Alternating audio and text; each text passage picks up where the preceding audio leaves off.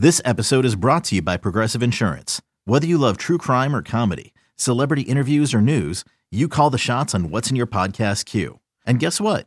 Now you can call them on your auto insurance too with the Name Your Price tool from Progressive.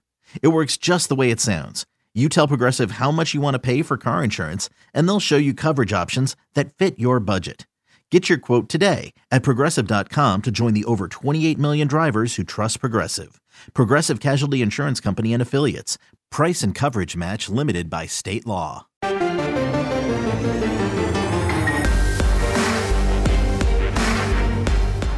Welcome to the Power Cat Podcast, GoPowerCat.com's Kansas State Athletics Show. Make sure you're subscribing to our show at Apple, Spotify, Amazon, or wherever you get your podcasts. Now, from the GPC studios, here's your host, Go Power Cat publisher, Tim Fitzgerald. Welcome to the PowerCat Questions Podcast. We're back. We're back earlier in the week just because I'm working around all of these important people's schedules. Cole's got baseball to play. Zach's got yet another trip. He's taking another sports related trip. He's just living his best life. And Ryan Gilbert really has no life, uh, but he works a lot. And here we are, recording on a Monday. Monday's my recovery day. Oh, by the way, Tim Fitzgerald, Zach Carlson, Cole Carmody, Ryan Gills Gilbert.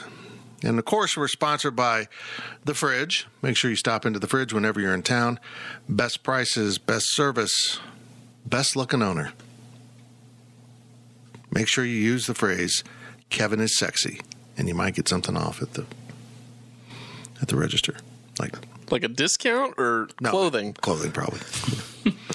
Stop into the fridge whenever you're in town. If you live here in Manhattan, what the hell are you doing at any other liquor stores? Unless you're in there to buy like a fifth of something to put it in a paper bag and walk around the streets in your sad, pathetic life. It's very aggressive. That was kind of aggressive. I just just made fun of people that don't shop at the fridge. Uh, so anyhow, um, I, I, don't like doing this on Monday. I'm, I'm, I'm opposed to this. I, I, I, I worked hard all weekend. I did important stuff, and then I, you know, kind of uh, did some less important stuff on Sunday, and then uh, I, right on Monday, I just kind of like to veg out a little bit. No, let's do a damn podcast. I don't even know what we have to answer that we didn't answer at the end of last week when we did the last podcast. There's some good questions. Uh, there better be. There better be. People, you're disrupting my schedule. You're not. These clowns are. These guys are. Even even the dogs don't look like they're into it today.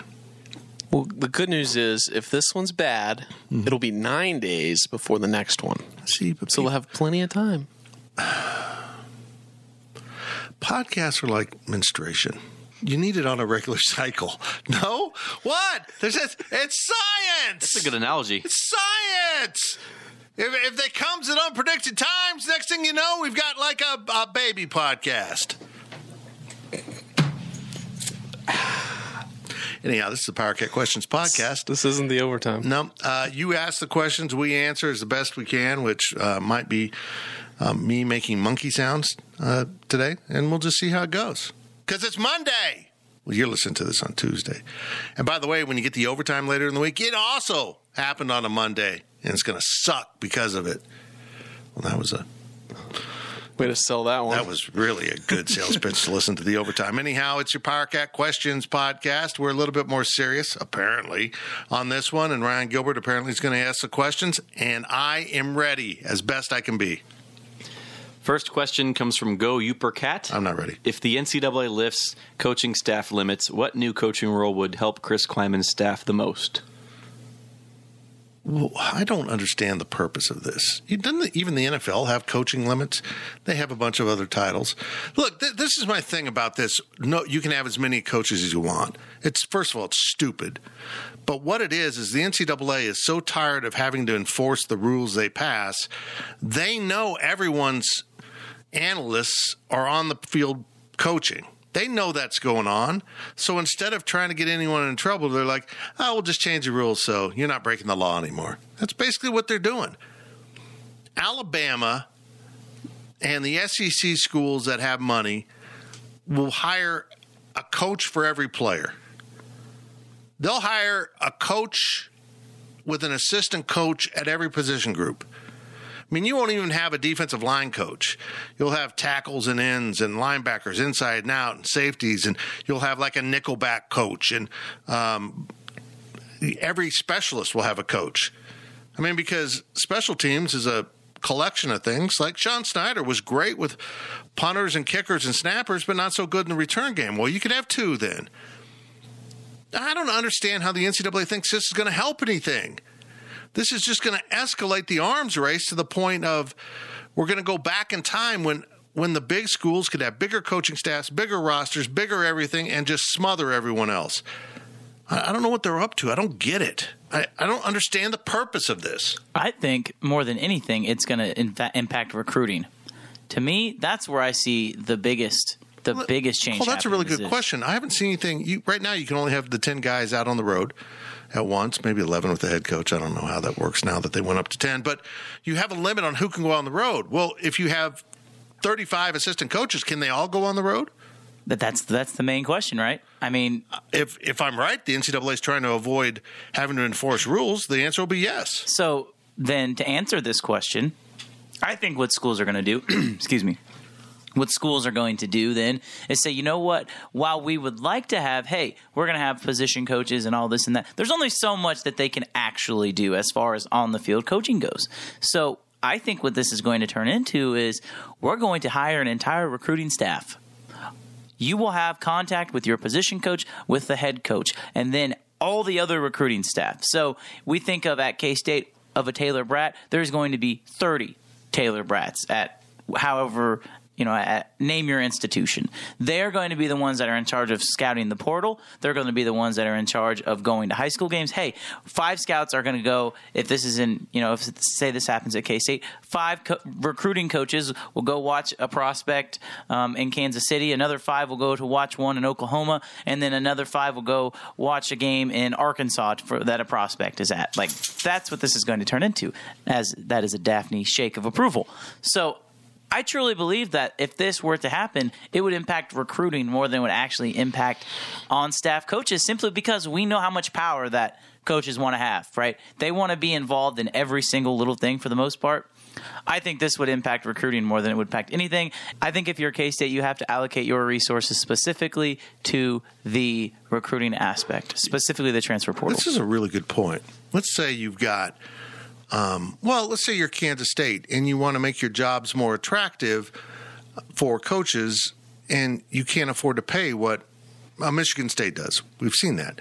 What if you hired a defense coordinator and said, you don't have to recruit? Once in a while, if you got someone you really want, you can go out on the road.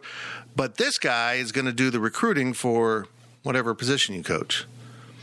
Now, I don't know if that'd be effective. I mean, it wouldn't if you're a player, wouldn't you want to have the coordinator come out or the quarterback coach come out? But if you got some guys, some older guys that just aren't good at recruiting, take them off the road. Give them other in-house assignments like the transfer portal and get some young guy that wants to go out on the road and, and get some dudes. I think that that's not a bad way to approach it if you're Kansas State. Hire a couple guys that are just going to mainly recruit. They'll help coach a little bit, but that way they can miss practice all they want. And then it's say you got an older linebacker coach who doesn't like to recruit as much, hypothetically speaking, you leave him in house and he can go through transfer portal tape instead of going out on the road. I, I would actually think that would benefit Kansas State. It gets back to my idea of having someone in charge of the portal. Just have a couple veteran coaches that don't hit the road. The, the younger guys now that are coaches 12, 13, 14, 15 can go out on the road. I like it. Cool. Good job. At some point, there's got to be a law of diminishing returns, though. You know, you can add 30, 40, 50 coaches, you know, however many you want to, and you've got to pay them. But how much work can they possibly do to make you better? I agree. And I, I think that that's. I, I- I- it's going to be a problem. Don't get me wrong. It's going to be a problem. I don't know how much of a problem it's going to be. I don't think it's going to be, wow, every, you know, every player has a coach. You know, I don't think it's ever going to get to that much. But I think the recruiting aspect, you know, and from K State's standpoint, I think that's the best course of action. If you're, if your new assistants are going to be allowed to coach and go out on the road, I think that's what you need to do. You need to find two, three, maybe four guys that are able to miss practice, go out on the road as much as possible, and then you know coach when they need to. You have your mechanics, which are the coaches, and you have your used car sales used car salesmen, which are your new recruiters. I think that's the best way I can put it. Mm. You were about to say used Carlson. put. I did almost. Yeah, I, I'm disturbed by this, but I almost also feel like the NCAA is like, go ahead, hire as many people as you want. You guys can't help yourselves. You will, no matter how much money you make from your new TV contract, SEC, you will outspend that because you can't help yourselves. Nick Saban says, I want, you give. He can have 50 coaches. He wants 50 coaches. You will pay 50 coaches $100,000 a year or more. You can't help yourselves. You have no self control. I'll be fascinated to see how this plays out in the long run, or if it even passes. Uh, I mean, they're talking about lifting scholarship limits, and uh, I just don't see how the the mass of even the FBS would want this. There's there's more uh, schools outside of the power conferences or of the power standing like USC than there are those schools. I mean, you could they could vote it down. I this is going to be really interesting. I, this is a stupid thing, but it's the NCAA. NCAA is in its last throes of life, and they're just trying to make everyone happy, and it won't happen. I mean, if you even added 10 coaches, let's say every school added 10 coaches, do you know how many bad coaches are on Yeah. FBS football teams? I mean, 10 times 130, you know, whatever that is, that's more than a thousand coaches. How many possible good coaches that will provide you value can you possibly hire? Just if you distributed it evenly. It's just there's no way it's gonna Well, ever reach that point. the opinion. Alabamas and, and other schools like that have proven that they're willing to hire on all the former head coaches that have been fired. Those are tangible coaches. Right. But when you're at Kansas State, you're looking at we're going to hire five guys at you know sixty thousand dollars a year, young guys that are just starting to grind, make them prove themselves on the recruiting trail. You want to get ahead in this profession, you go get some dudes. You get some dudes, you start coaching the position full time. This is going to be a mess. It's going to be, but it's it'll give me plenty of content to talk about, so that's good. From claws out, balls out. If Deuce Vaughn has another great year, what would keep him here rather than entering the draft? So there's two ways to look at it. One is the possibility that he's not going to be drafted no matter what he does. His measurables would discourage teams from taking him. Plus, let's be honest, he's a running back. And we've seen the running back stock drop so much in the NFL now, there's hardly any drafted anymore because you can go find guys. So there's one way to look at it. You know, why go out early if you're not going to get drafted? Certainly not drafted high. And the other one, and I think this is how Ryan Wallace stands, is if he has a big year as a junior, why come back as a senior? Your your stock isn't going to get higher. You probably maxed it out. You might as well go and and uh, try to stay away from injury. Uh, They're both really. They're both feasible. They're both tangible ideas. I, I don't know how he'll he'll play it out, but I know this. I I bet you K State is selling Dylan Edwards on the idea that Deuce ain't going to be here. I mean, if he is, you can redshirt, but he probably isn't. You're going to have an opportunity to walk on the field just like he did and play. if the NIL money is good enough, I could see him staying, especially if, you know, it's kind of like a Nigel Pack thing. If somebody wants to pay him, you know, whatever to stay or even transfer for, you know, all we know, and if we know he's not going to have an, a, a, a surefire NFL draft position or an NFL career, I could see him trying to extend his college playing time. But I think the other thing that we haven't really talked about is let's say K State this year, they make the Big 12 championship game and they come close to winning and they make a New Year's Six Bowl. And let's say they win that. Let's say they win the Peach Bowl or something against, you know, the Power Five or the, the group of five team in the in the New Year's Six. You know, and if you're going to bring back a bunch of guys, does Deuce want to be a part of something that maybe, you know, into the future that, you know, if, if he thinks that they can improve next year, I think that absolutely he'd come back as part of that because I think that Deuce Deuce is a winner and he wants to win. And I think that if he's in a winning program this year and if the, you know, the taste of greatness is almost there and if you can see it continuing into the next year, I think he stays. Okay, so I have a couple things for you guys, and I, I just want to bring these ideas up because I feel like Wally. You know, you, you, you mentioned Wally, and, and I feel like we're kind of on the same page as this.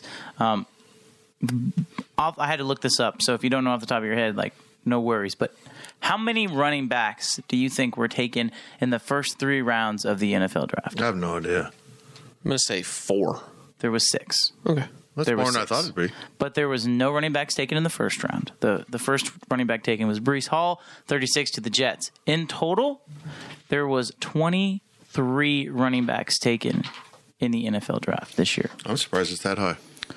So let me ask you this. Uh, Honest to God, I don't know why you're picking a running back late.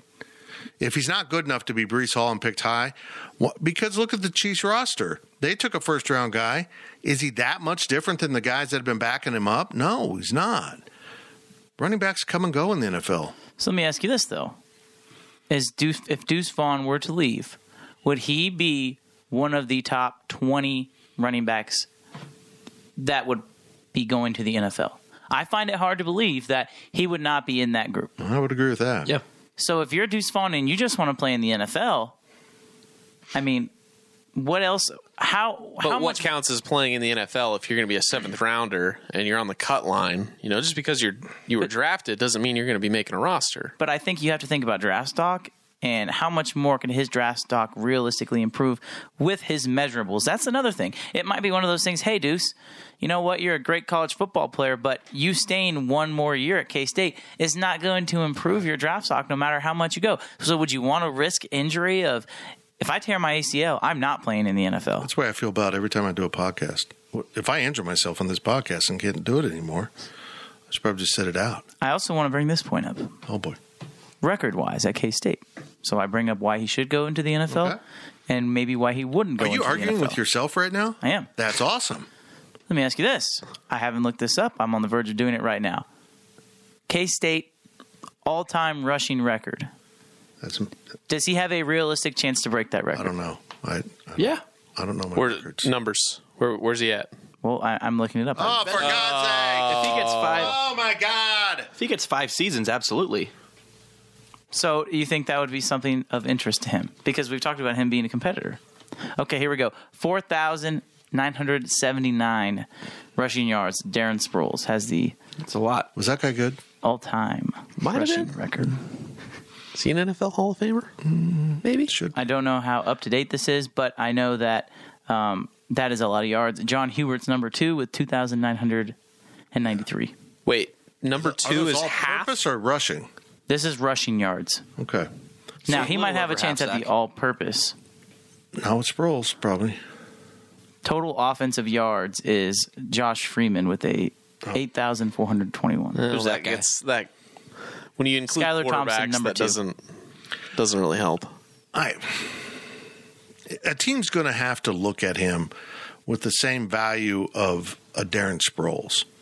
So what will indicate to me that he's looking at going pro is if we see him back more on punts and kicks. If Chris Klieman starts showing off his ability to be a return specialist, then he's basically saying this kid's getting ready for the NFL. I need to put him out there. And Chris would do that. He wouldn't get wrapped up. Well, if I show that, you might leave, and you know he wouldn't. He's not that way. So that that'll be really interesting because that's what some someone's not going to draft him as a running back. I'm going to draft him as an all-purpose guy that can, you know, get in the slot, do a little Tyreek Hill stuff. Although he's not that fast, but you know he he, he certainly can make people miss. Deebo Samuel. So yeah, he's just going to find find a spot for him, and maybe that is something you take in the fifth, sixth, or seventh round because it brings you more than just a running back. Zach, you mentioned the NIL, but I think this is a pretty clear answer. If Deuce wants to go to the draft, X amount of dollars would probably keep him here. If he can make more in Manhattan than he would in the NFL, I don't see why he wouldn't stay here, Manhattan. I think some insurance company that does specialty applications should have an NIL for these players and insure them. That's your payment. I'm going to insure you against injury for $5 million. And if you're career ending injury, you get paid. And you're a spokesperson for our insurance company. Deuce Vaughn is currently at 2,046 rushing yards. So he's about, And he's, he's way off pace. well, He needs to be about at 1250 a season. So he should be about 500 yards more. Unless lo- he wants to play three more seasons. which is a possibility. Doubt it, but you never know. Yeah, I doubt it. And considering he had 1,400 last year. Um, so, again, all-purpose yards, he probably has a little bit better chance. Um, If he gets into the 1400 range for two more years, he's right there. So He's at 2,900 yards all purpose. If we look at all purpose yards that are not from a quarterback, that would probably be a little bit more doable. Um, that that would be doesn't even look looks like all the guys except for Darren Sproles, who's 4,979 right now. Deuce is at 2,948. So again, that's a lot more likely. That's almost that's only 2,000 more yards. Um, so you know, it's just one of those things. Does he care about records? Does he want to go down as one of the best players in the history of K State um, and stay play for two more seasons, potentially three, like you said, Ryan? I don't know, but there's multiple things he has to juggle, and um, I know this. We've been on this question for a minute, but it, it is it's an intriguing one for sure. From Itane Bibi, which of the transferred out players will have the biggest year? You can choose from football or basketball. It's got to be Nigel Pack, right? it does, doesn't it? I mean, That's the only answer. did football lose anyone that we think is going to be a star anywhere? No. T. Denson, but I wouldn't put him in the same category as Nigel Pack. It's got to be Pack unless he has such a bad experience at Miami. Nigel seems like the kind of guy that would collapse if his teammates were pissy towards him, which could happen in that locker room. What he's getting paid, but I'll I'll still stay say Nigel because hell, most of the guys that are transferring out of Kansas State aren't Power Five or Power Six level players. I mean, Bradford was kind of borderline, and Wake Forest took him. The roster was so bad. Off off the top of my head, Davion Bradford, Nigel Pack, T. Denson are the only football and basketball players to transfer from K State to go to a Power Five. Am I missing anybody, or is that right? Where did T go again? Purdue. That's right. Well, I mean, this last year. Yes. Shout out to King Jim. Shout out King Jim, exactly. So I, I, if those are the only three you're picking, because I don't think we can count Logan Landers going to Grand Canyon University as a good, you know, if he has a great season, oh, that's you know, it's uh, if he has a great season, good for him. But yeah. There's an asterisk by it. But the they need to make they need to win their tournament and make the NCAA tournament, and they need to And he's pull an gotta- upset in the first game, and he needs to score thirty points. You know, there's a lot of he needs to do this, this, this, and this. Nigel can go and score ten points a game at Miami, and that's you know that could be the biggest year pretty easily. You know, Nigel is the obvious answer, but I mean, he doesn't fit Miami at all. He's only there for money. He didn't have any sort of relationship with a coach or any teammates. None of that. He's just there for money. So things could go south. You know, no pun intended. But you know, things could they, they could simply not work out for Pack. I could easily see that happening. What if his teammates are? You know, we've talked about this before. You're making 800k for two years, and I'm here making nothing. We'll see what happens. I think it's a safe answer, but I wouldn't be surprised if something something goes wrong. let's also point out that Davion Bradford doesn't have to have that good of a season next year to have a better season than he did last year. he gets in, sa- in shape, he's okay. Yeah. Yeah, and I think he will. So I mean, that could that could be an answer too. I agree. Thank you. You proud of me, Fitz? No, I am. From Recyclops, who will be our leading scorer next season? A. Markquis Nowell, B. A newcomer already on the team, or C. A newcomer that hasn't committed yet? See, I think they're still looking for their lead guy. It's getting pretty late, though. I know. I know. I agree. Yeah. It's it's going to be interesting.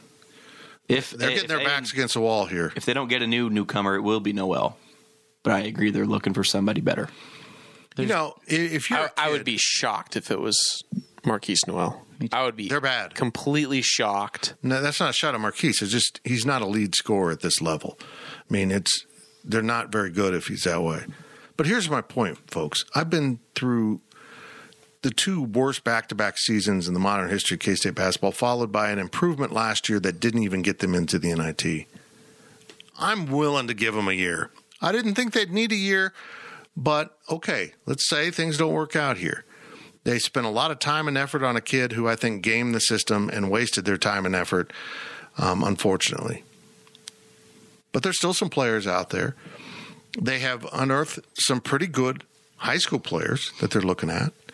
And the fact that they're not grabbing them tells me that they are still involved with some other guys that can really help. Isiaih Mosley being one of them. Um, and we'll see how all this plays out. But they better start getting some dudes. I mean, Tang talked about it. Come end of June, was it August? Like, no, dude, maybe, maybe uh, before the end of June. Yeah. you, you might want them on campus working out. I don't know. It's it's get, it's getting fascinating here, but am I am I fearful for the long term future of the program? Hell no. There was no long term future to the program, the way it had turned south so badly. So now I, I do think in two three years the program could be, you know, back to respectable levels where you're getting in the tournament. I was hopeful it'd be next year. We'll just see how they've got some more time. We'll see how it goes. I think if Markquis Nowell is your leading scorer next year, then the team um, was built not how Jerome Tang wanted to build this team in the offseason. Is Markquis Nowell capable of being a leading scorer? I think at Arkansas Little Rock, he showed us the capabilities that he was able to be a leading scorer. I think this year at K State, if he wanted to have been, if he wanted to be a leading scorer, could he have just dribbled the ball up and down the court every single time, shot threes from four feet behind the line, and been a leading scorer? I think, yeah, I think he tried to play to what the team strength was, which was Nigel Pack. Um, but I do think that um, I agree with you guys and say a newcomer already a newcomer that isn't committed yet will be a, a, leading scorer. But I also think Nowell, if he can refine his game a little bit, has a great chance to be one of the leading scorers. Be careful, he's going to call you out on a, on a press conference. Yeah, uh, apparently, tell the kid he needs to cut down on turnovers and polish his game as trash talking. Look, I, I Markquis Nowell could be your leading scorer, but he's going to be James Harden. He's going to take a Yeah. ton of shots, ill-advised shots. If he can score in the double digits without getting carried away with his shooting, I I just they got to go get some guys. But I also think there might be someone that they're bringing in that we don't expect to be really good. It's going to be okay. I keep going back to Curtis Kelly. Curtis Kelly had the exact same stats some of these transfers have, but uh, for two years, not just one, and and he turned out to be pretty damn good. We'll we'll see how it all plays out. They they do need to get some dudes, in, no doubt about it. I just I just hope they have a, a good plan because you, Fitz, you mentioned it. One, if not two guys, they have basically said we want you here, and then they've backed off on mm-hmm. right. So th- they've got some master plan, and hopefully everything falls into place. But I mean, Antoine Davis, you know, Terry Roberts, go back to you know Phillips, who's now at LSU. It seems like they were going to get these guys who were going to be those guys, and and they're just they're not committing mm-hmm. for whatever reason. I agree. Last question from What the Heck is Going On Here, aka Call Me T22. Which K State team should have the highest expectations next academic year? Football, either basketball team, volleyball, or someone else? Ooh, I don't know. I, is it weird? I want to say women's basketball. That's what I was going to say. Like I, I feel like they have they have a really good recruiting class coming in, which I know that um, rankings and stuff for for the non um, two power sports are not as available as some of the other uh, as the other sports, but I I know that they have what two McDonald's All Americans that they're bringing in. They brought in some transfers. Um, I'm going to go ahead and say the women's basketball team simply because uh, you throw all that into account that they're bringing back one of the best players in the sport. Um, yeah, but I mean, women's basketball, it's different, right?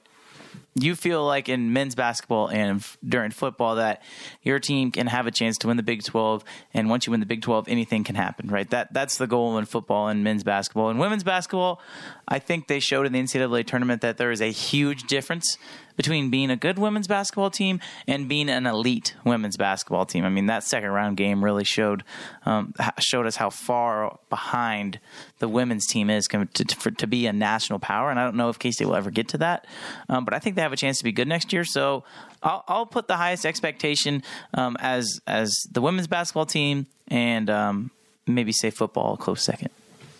I think that the highest expectations should be women's basketball, but I also think the chance of the biggest disappointment is also women's basketball. I think that yes, they should be good, but if they're not, I think you should be pretty disappointed. And I think that's the biggest chance of of the biggest window, I guess. It could swing either way on the teeter totter. With all due respect to volleyball and women's basketball, um, to just talk about football and basketball, men's, there's a lot a higher expectation for Klieman because this is his fourth year on the job. He's gotten a chance to recruit his players. I know that recruiting right now is is starting to pick up for the future, but I mean Tang has only been on the job for two months. So in four years from now, if Tang, you know, has a couple losing seasons in a row, loses X number of conference games in a row, like we've seen with Klieman, then you can start to point your finger at him. But for now, it's got to be football if you're looking at just those two big sports. I agree with that. I agree with everything you guys said. I think women's basketball has the potential to have a breakthrough, but they also have the potential to not work. Um, and but I think football is going to be really good too. So those would be my choices. And I think volleyball is on the fringes of being sneaky good. I just need to get over the hump. Speaking of over the hump, we're we're at the hump in this podcast, right in the middle, right in the middle. And what we do here, look, don't try this at home. We take a break. We take a break. We play some ads, and then we come back and talk more. That's how the pros do it, and us too. GoPowerCat.com's PowerCat podcast continues after this short break. eBay Motors is here for the ride. Remember when you first saw the potential? And then through some elbow grease, fresh installs, and a whole lot of love, you transformed 100,000 miles and a body full of rust into a drive that's all your own. Look to your left, look to your right. It's official. No one's got a ride like this. There's nothing else that sounds like, feels like, or looks like the set of wheels in your garage. With over 122 million parts, you can make sure your number one ride or die stays running smoothly. So there's no limit to how far you can take it. Brake kits, turbochargers, engines, exhaust kits, roof racks, LED headlights, bumpers, whatever your baby needs, eBay Motors has it. And with eBay Guaranteed Fit, it's guaranteed to fit your ride the first time, every time, or your money back. Plus, at these prices, well, you're burning rubber, not cash.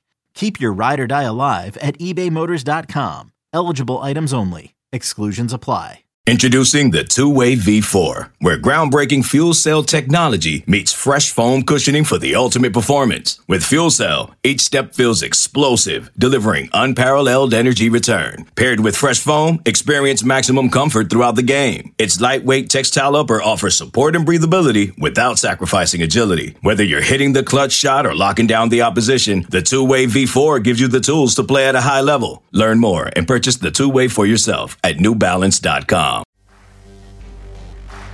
Welcome back to the Power Cat Podcast. Now, let's return to the GPC studios.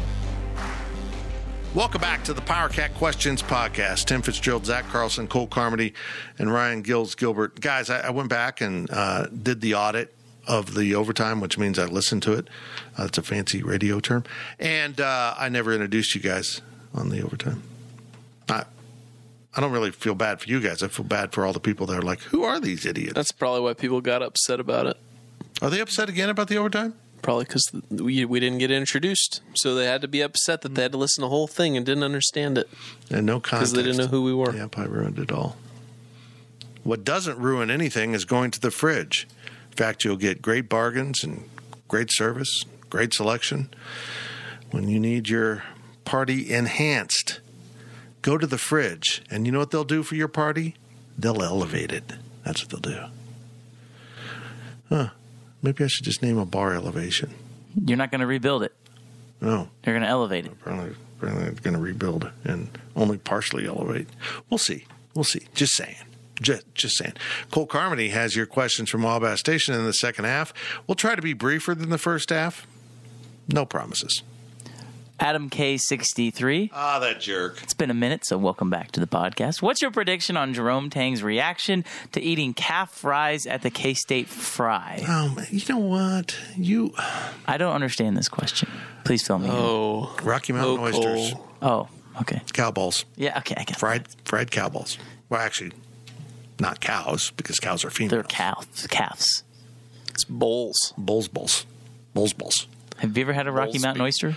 I thought I did one. Uh, the one year I went to Scott City, I thought I did, and I thought, hey, this tastes like fish. And then I realized it was fish. I didn't realize they had fish.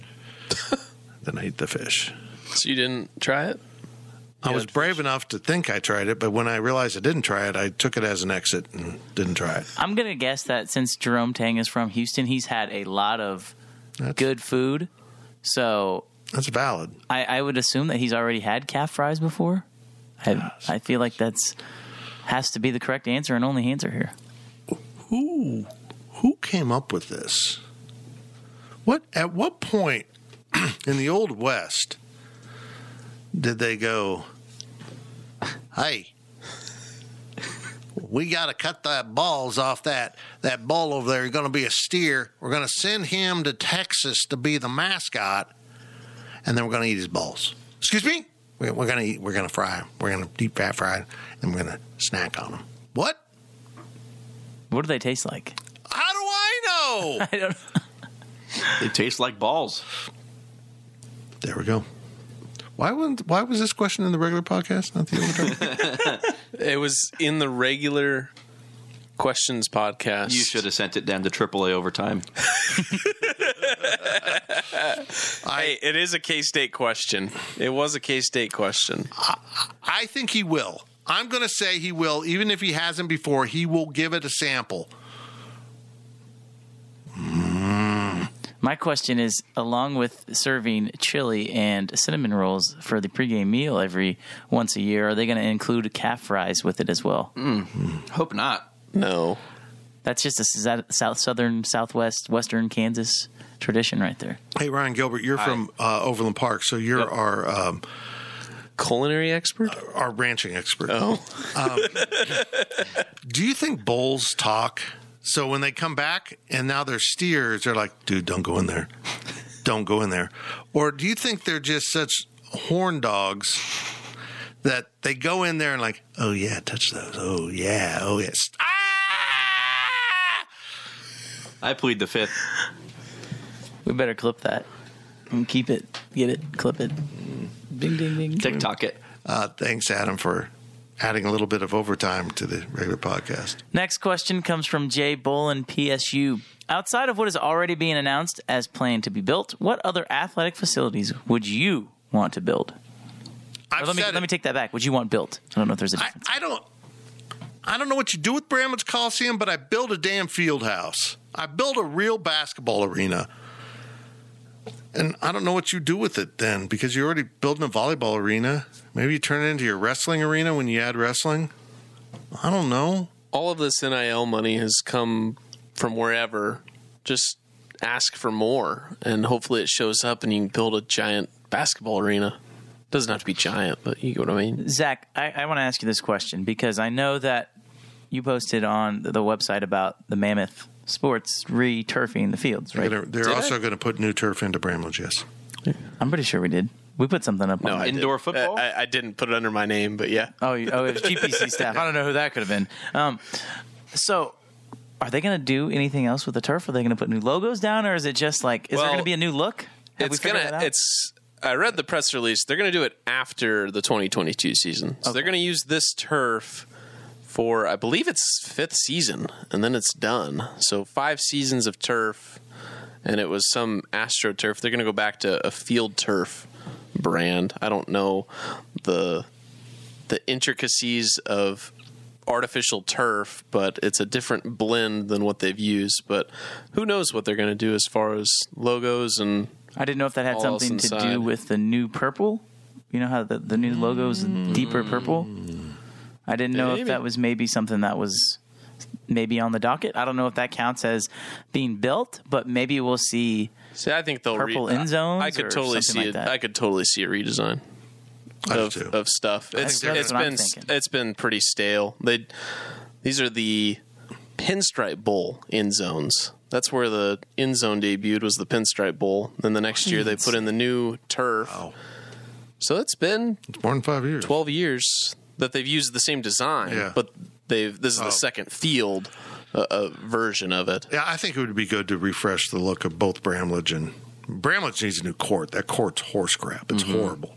Uh, now, I'm not talking design. I'm talking physically. The wood. It's just it's a mess.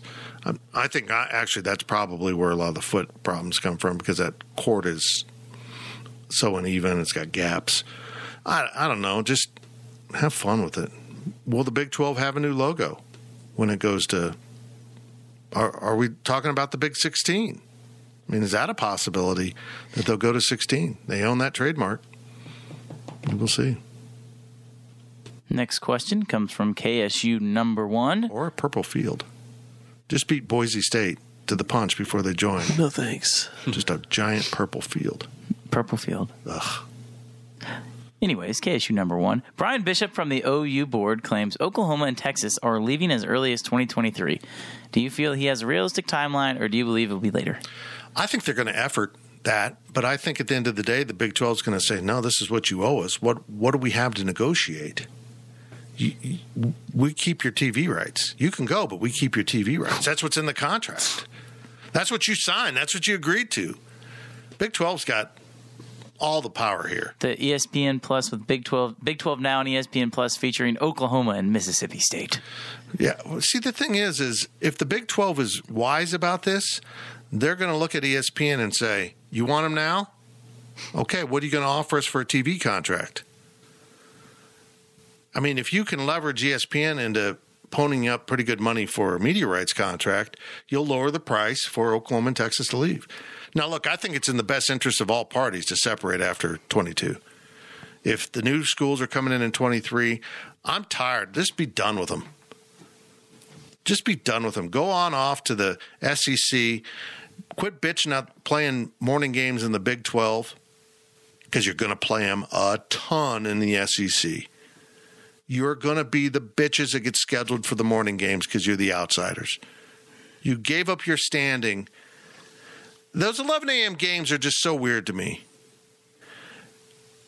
Players hate them, coaches hate them, fans hate them. TV loves them because the ratings are obvious. I mean, the ratings are solid. Why? Because most people are sitting at home on game day Saturday. They're not actually at a stadium and they just want to watch football from morning to night. And so they grab the best game in the morning and they just start watching. And they might make it through a full game and then they'll go work in the lawn or something. Those games get great ratings and everyone hates them. Big 12 is going to play a lot of morning games with their new contract. I, I'm aware of that, but I think the Big 12 needs to just embrace that. I don't think that. I, I'm not going to sit here and say that I don't believe Mr. Brian Bishop because I think he comes from a very, very respectable source. Um, he's getting this information from extremely, you know, reliable sources and whatnot. He wouldn't post that if he didn't think that that was actually going to going to at least be close to being the case. So I'm not going to say that I don't think it's going to happen, but at the same time, I can see OU, I can see Texas giving this information out as a way to say, hey, let's get fans fired up to A, say screw the Big 12 and get excited about going to the SEC. I think that's another realistic possibility. I have to go back in and exactly see what he said, but I know that he was saying how there are multiple sources that are indicating, hey, this could be the case. Um, so I, I don't know if that is something that is 100% you know what they are standing on but i do know that it would get fans fired up. I mean think if k-state was in this other position and they're going to the sec and they're ready to leave the conference that uh, that they're in is ready for them to leave yeah they're going to try and get their fans fired up to leave. So i don't know if this is actually going to happen. Personally i just think it's so hard to leave without playing the remainder of your contract so I, I don't know. It wouldn't surprise me if they left, but I think it's going to be really hard. Uh, side note, Yeah. from from what we were talking about, the morning game thing. You know how NFL games on Saturday they start at noon, and no one really complains about playing at noon on Sunday. I think that the perception of playing the early game for college football would change tremendously if you just moved everything back an hour. That's interesting. noon central, one o'clock Eastern, because it's noon Eastern right now. Right. Just move it back one hour, and guess what? You're in the same line as the NFL on Sundays. No one cares that those games are at noon Instead of 2.30, you play instead of two thirty. two thirty. 3.30. Yeah. Just like the NFL. Good point. Just play like the NFL. You still have three windows, and if you want to do a Pac-12 after dark, you still can because they can play wherever, and they're willing to play whenever. Mm-hmm. They're willing to play at nine in the morning there. They're crazy. I I don't know, man. I I appreciate what Brian posted on the board. It was really informative. And there is a lot going on behind the scenes. But I'm just going to say this. I don't think anyone related to Oklahoma and Texas quite grasp what a bad contractual position they're in. And their only way to get out of this is to somehow go to court and argue that they signed something they don't want to. It doesn't make sense to me. They don't realize that actually the Big 12 owns your rights for 99 years. That's what the contract says, as far as I know. Well, now, look, that's not realistic. I know that can't be upheld, but the compromise isn't zero, isn't two. I, they're in a bad position. And again, the only way they're going to get out of it is if they pay quite a bit, but also ESPN comes to the table and helps and says, "Okay, Big 12, you're you're back in our good graces." It, this is going to be fun. It's a mess. Get rid of them. I'm all for it. Get break their bank, but get rid of them. Next question comes from I underscore am underscore the underscore mark. You don't have to read the underscores. It's okay. I am the mark. I am the mark. There's like only one mark. I am the mark. There's one. He's taken over all marks. Is this? I wonder if this is Mark, I don't think so. the other Mark. Does he spell with a C? No, Okay, it's not him. it's a Mark with a K, but he is the Mark with a K. Let's get that straight. There, so there can be marks with C's. Yeah, my uncle is one of those Marks. There could be a mark with a Q U E. Marquise. that, No, that- that's that- just Mark. You don't have the E's.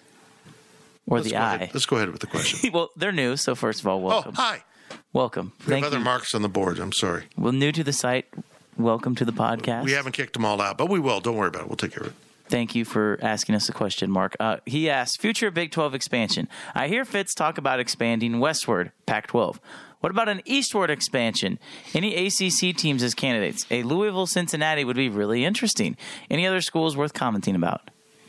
You know, there was a phase of realignment when I thought the ACC would be up next, and then they signed a long contract, kind of insulated themselves from it.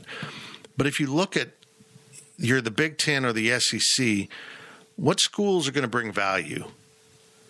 North Carolina, Got it. Virginia. You got it. Those are That's big, it. big state schools right there. And you peel those two off, maybe Florida State if you're I don't know. Georgia Tech for the Big Ten. Is because- Miami not an option? No, I don't think so. Uh, I think that the SEC likes what they have, and they're only going to go into new, new markets to pick off one team. I just they're going to go grab North Carolina and Virginia. They're not going to grab somebody from Florida. They're not going to grab somebody from South Carolina. You know, Virginia Tech seems like a Big 12 school to me. Yeah. I mean, very similar to K State. Same with Georgia Tech, it being an engineering school. Those just seem like Florida State's a land grant Florida school. State would fit. Florida State's a land grant school. Yeah, there's a whole chunk of ACC schools that I could see them trying to bring in. Then you got a BYU problem because you've got another island. This is going to be so interesting to see what what conference gets attacked next. Because for once, we're pretty sure it's not the Big 12. I feel like the bones have been picked of everyone they actually want. That doesn't mean there's no one who brings value to the table. I think the Pac 12 is incredibly ignorant and arrogant for not taking four Big 12 teams when they had the opportunity and bolstering themselves in the central time zone. That was a stupid move. They could have taken whatever four schools they wanted that were left over. And, and finished off the Big 12 and not had a threat really going western westward. So we'll see if if these schools really want to get a Western pod and, and bring in four schools from the West. It seems really awkward, but it's the world in which we live now. And if that happens, then yeah, the Pac 12 will be on the agenda for the Big 12. Absolutely. And the Big 12 will be trashed. Or, excuse me, the Pac 12 will be trashed. Just trashed. Stanford and Cal have blocked the BYUs and the and all the you know kind of ag schools out there. You know, anyone that isn't of their high academic standing. And I could almost see the Mountain West trying to bring in Washington State and Oregon State and all the schools that fit with them a little bit and say, okay, you guys are on your own. You're not invited to this party. You didn't want us. We don't want you.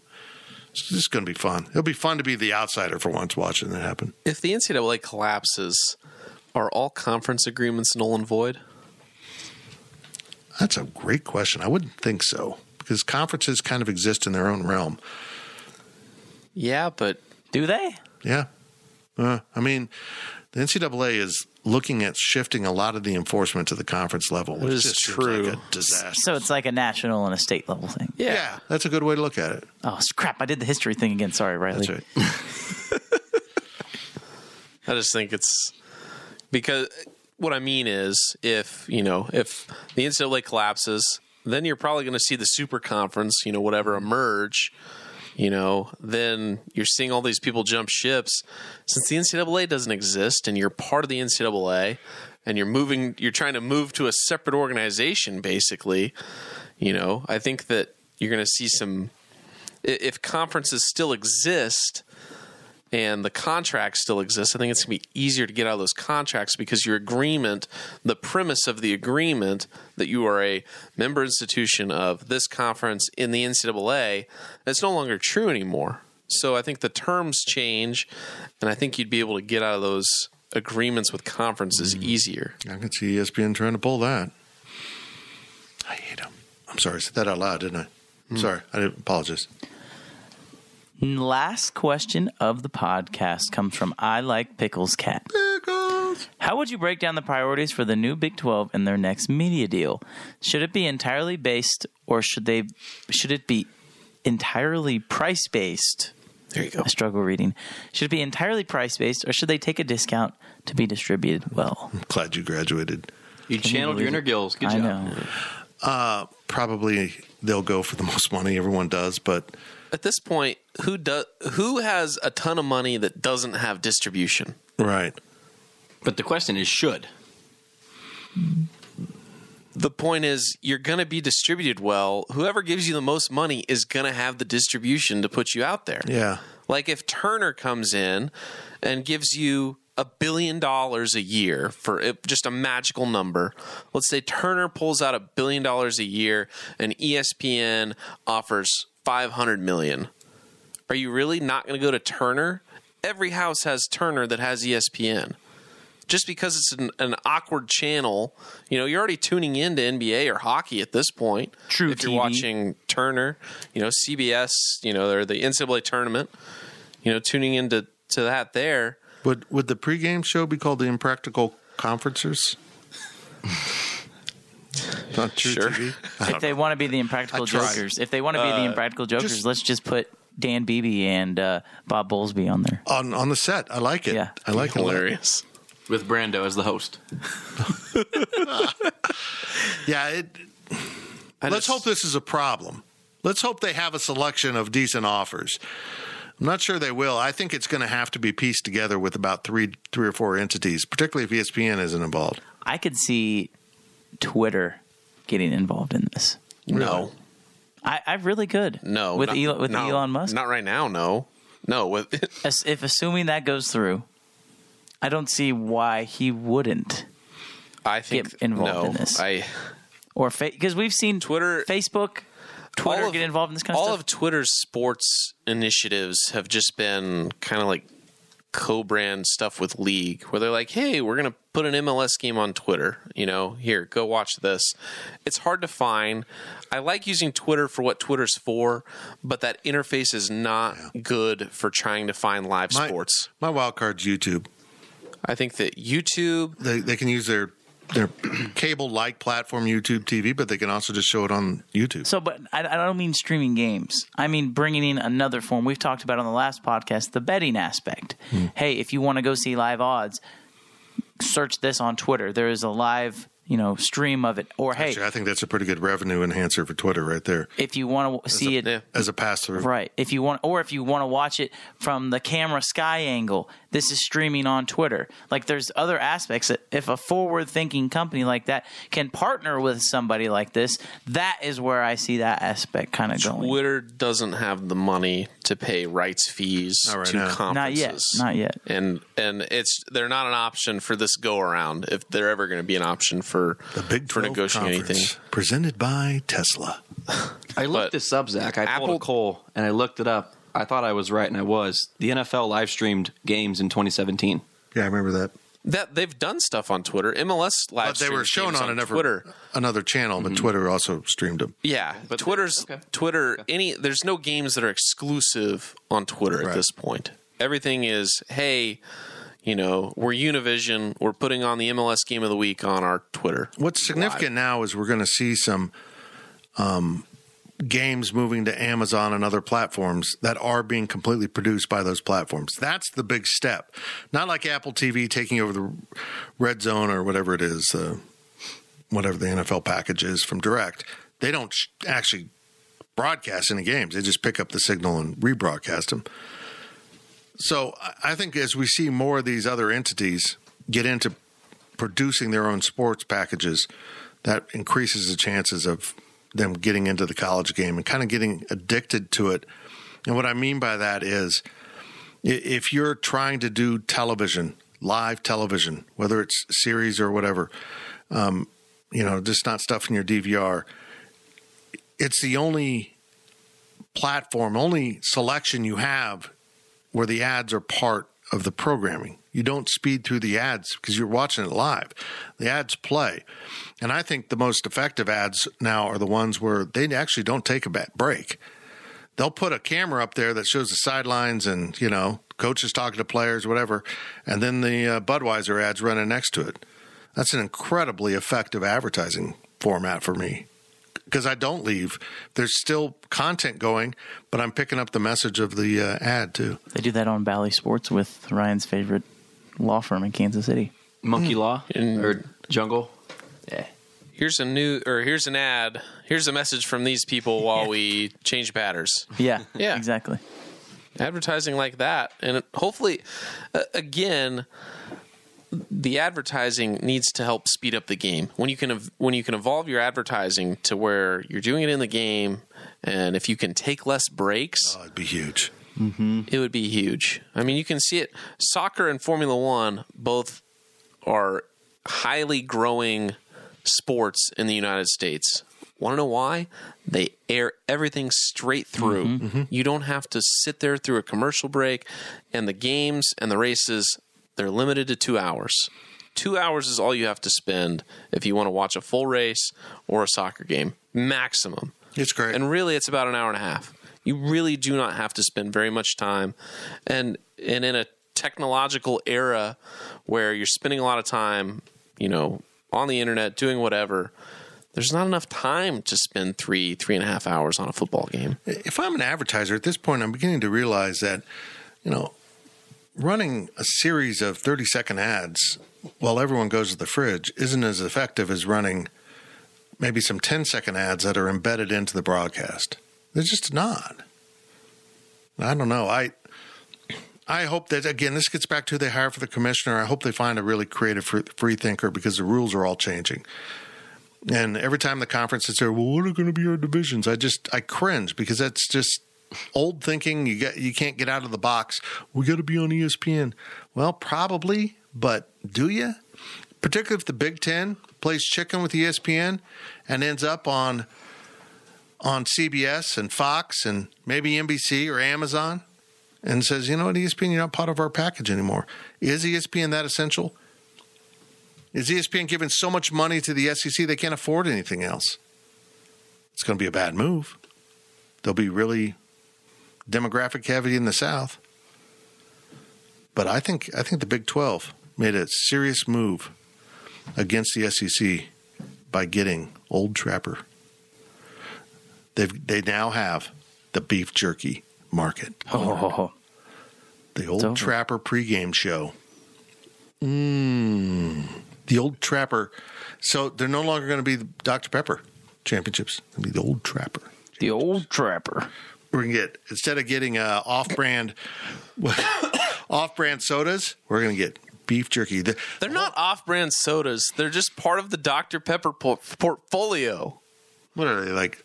RC Cola is an established cola. Oh, it's old. Yeah, it's Yeah, old. yeah, it's it's great stuff. Um, but what are the fruit ones? Are the Fanta or Sunkist. Sunkist? That's right. and they're delicious. Seven Up. Anyhow, Diet right. next year at the uh, Big 12 tournament, you'll look down to the media ar- area and there'll be Fitz just like with old Trapper, like chipmunk, just ch- just stuffed in my face. And meanwhile, I'm going to have like a Sprite. I'm going to have a real brand of drink in front of me, a Mountain Dew, like a man. That's what the Big 12 is going to be like. The Big 12 is going to be like uh, the bowl with the balls. Full circle. That's how you bring it full circle right there. That's it for the Power Cat Questions podcast. Adam K, you're a pain in the ass. Why'd you ask that? Why? Why'd you do that to me? Why did you steer me wrong? Thank you for listening to the Power Cat Podcast. Make sure you're subscribing to our show at Apple, Spotify, Amazon, or wherever you get your podcasts. Power Cat Podcast, all rights reserved, gopowercat.com.